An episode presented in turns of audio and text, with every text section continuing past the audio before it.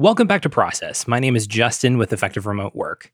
If you're like me, you've probably been around the block a few times with productivity, searching for that new tool or that next life hack that's going to just make your life better. We're going to talk about how to solve your biggest productivity problem today, and it's neither of those things. But first, I wanted to let you know about our new free guide called Remote Work 101. If you're working remotely, which if you've been working in a knowledge work field in the last year, you probably have been working remotely, this guide is for you. In this free guide, we highlight the five skills that you need to be successful as a remote worker.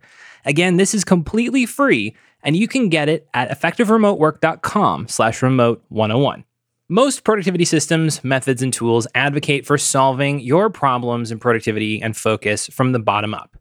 Getting things done is the classic example of this. In getting things done, you start by grabbing all of your open loops, tasks, little tiny things that are taking up your attentional space. And then from there, you build up into an organizational system. You put those tasks into projects. You manage those tasks by different areas. You try to get a level of where you're going in life and your goals and build from there. This, I think, is a good way to get started in productivity, but I think long term there are some issues with it. First and foremost, this bottom up productivity approach doesn't entrench the habits of being selective about what's on your plate in the first place. The number one problem that I have had with productivity and that I've seen others have is that we do not say no to things. A task comes across our path that we feel we should do, or maybe somebody else is putting it on our plate, and then we add it to our systems. We plop it in our OmniFocus inbox, and then we try to filter it into the best place that it should live in the future we don't take the time to evaluate does this task belong on my plate first? Because a bottom up productivity system doesn't build the habit in us to evaluate if something should end up in our system in the first place. I think long term, this results in our systems becoming unclear, cluttered, and systematically ineffective. The easiest thing to do is to blame the tool here. Well, things isn't working for me anymore. Let's switch to OmniFocus. Or OmniFocus just released a new version. Let's check that out because I'm not 100% satisfied with Todoist. The tool isn't working out for me. But in reality, the problem is with the internal system, the processes that we've built to use the tool. Secondly, bottom up productivity causes you to live at the tactical level. There are really three levels of work there's visionary work, strategic work, and tactical work. Visionary work is deciding where you are and where you're going from there. Strategic work is how you're going to get to that vision, and the tactical work is the stuff you're doing day to day. That's your routines, that's your habits, and that's also the individual to dos and projects that you're working on on a day to day, week to week basis. Productivity hacks all focus on the tactical level, and most productivity systems and tools are concerned at this level too. They answer the question, How do I get my stuff done today? But they don't necessarily help with the question, What do I do tomorrow? How am I going to get there? And this is the place I see most people get stuck. Instead of getting above the tactical level, the work of today, they're stuck there, unable to see the forest for the trees. So, how do you solve this problem? You have to start thinking in the reverse direction, thinking top down. Top down productivity starts with vision.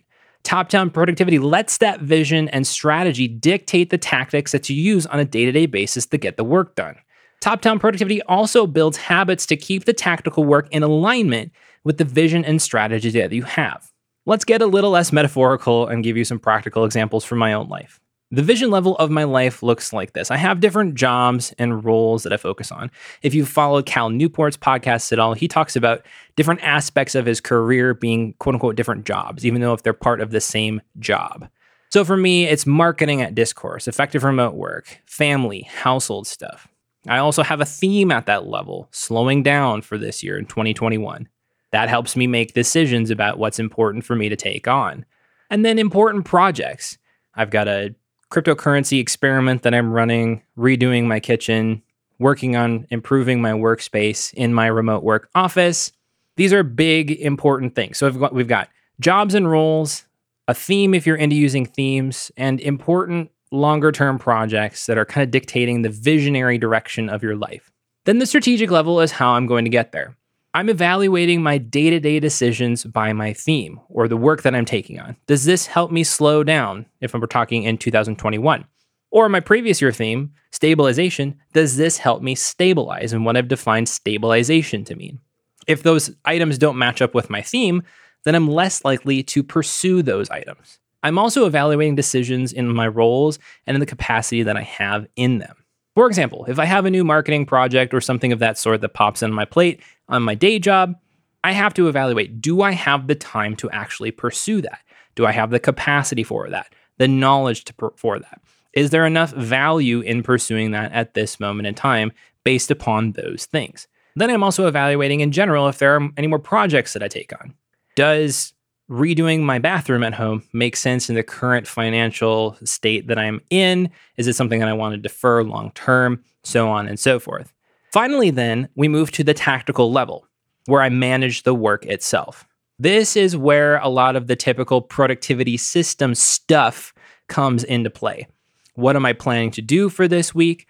What helps me to execute on the strategies and vision for my life and for my work? And how much time do I actually have? In my own productivity journey, I have found that I spend way too much time at the tactical level and almost no time at the visionary and strategic level because the way that I learned productivity was bottom up. Through experimentation, I have realized that I need a filter, a funnel of sorts. And Cal Newport has talked about this in recent weeks as well that productivity is best served by a funnel where you have all of this work coming in at the top of the funnel. And then you have filters to kind of focus that work down to the day to day level. What am I working on now? And that's really what productivity is. But you don't get there from the bottom up. You get there from focusing top down. Now, granted, we do need to spend some time at both levels and in both directions, bottom up and top down productivity, to be effective. But I'm finding that the more time I spend focusing on the top level, the day to day gets infinitely easier. So, if you're struggling with a productivity problem or a productivity system, a tool, I would ask first and foremost, how much time are you spending at the vision or strategy level? If your answer is very little, that's likely the problem that you're facing. Again, this is the biggest productivity problem that I see people wrestling with. It's not the right tool, it's not automating the right work. Those things are all tactical level items that when you're optimizing those, you're really only getting a small percentage of benefit.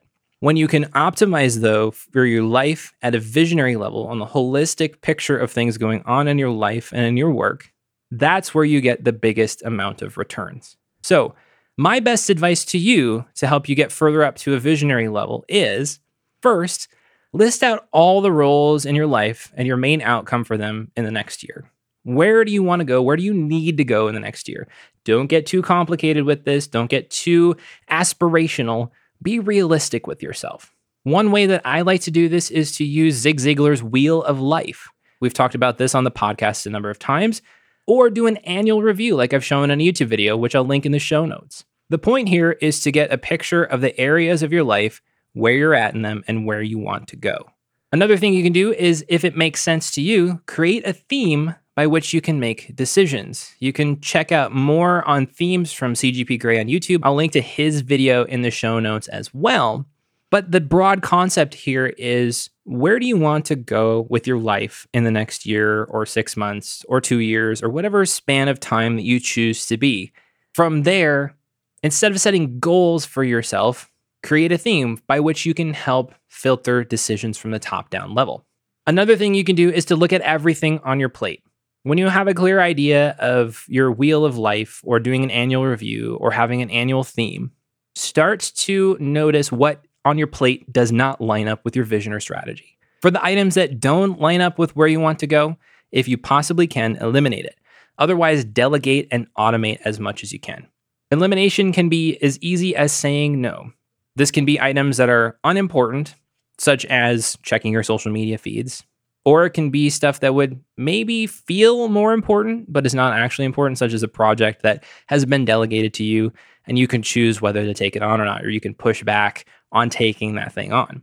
Elimination is the easiest way to get stuff off of your plate and to help focus your life. But if you can't do that, you definitely can spend time delegating and automating it. Delegation can be something like hiring a cleaner to clean your house. If it gets you back time that you'd like to do for something else, like resting or spending time with family, or if you're in a role in your job where you can delegate responsibilities to someone else in your company, take advantage of that. That will free up your ability to spend one, more time at the strategic and visionary level to figure out where you're going, and two, to focus on the things that are the most important for you. If you can't delegate or eliminate, then try automating things. Automation often gets the rap in productivity circles that you need to use a tool like Text Expander or Keyboard Maestro or shortcuts on iOS to automate via scripting a task that happens.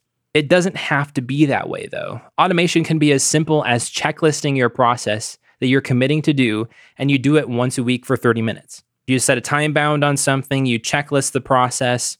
That is a form of automation as well where you don't have to think about the process of doing it, but you try to minimize the absolute amount of time that you're spending on it in a given time period. I think if we in the productivity space and we in our work and lives shifted to more of a top down model of looking at things, trying to narrow the stuff on our plates through a vision of what our lives look like and the strategies that we use to get there, that will dramatically help a lot of us gain more clarity and more focus to be able to be more effective in doing what makes sense for us.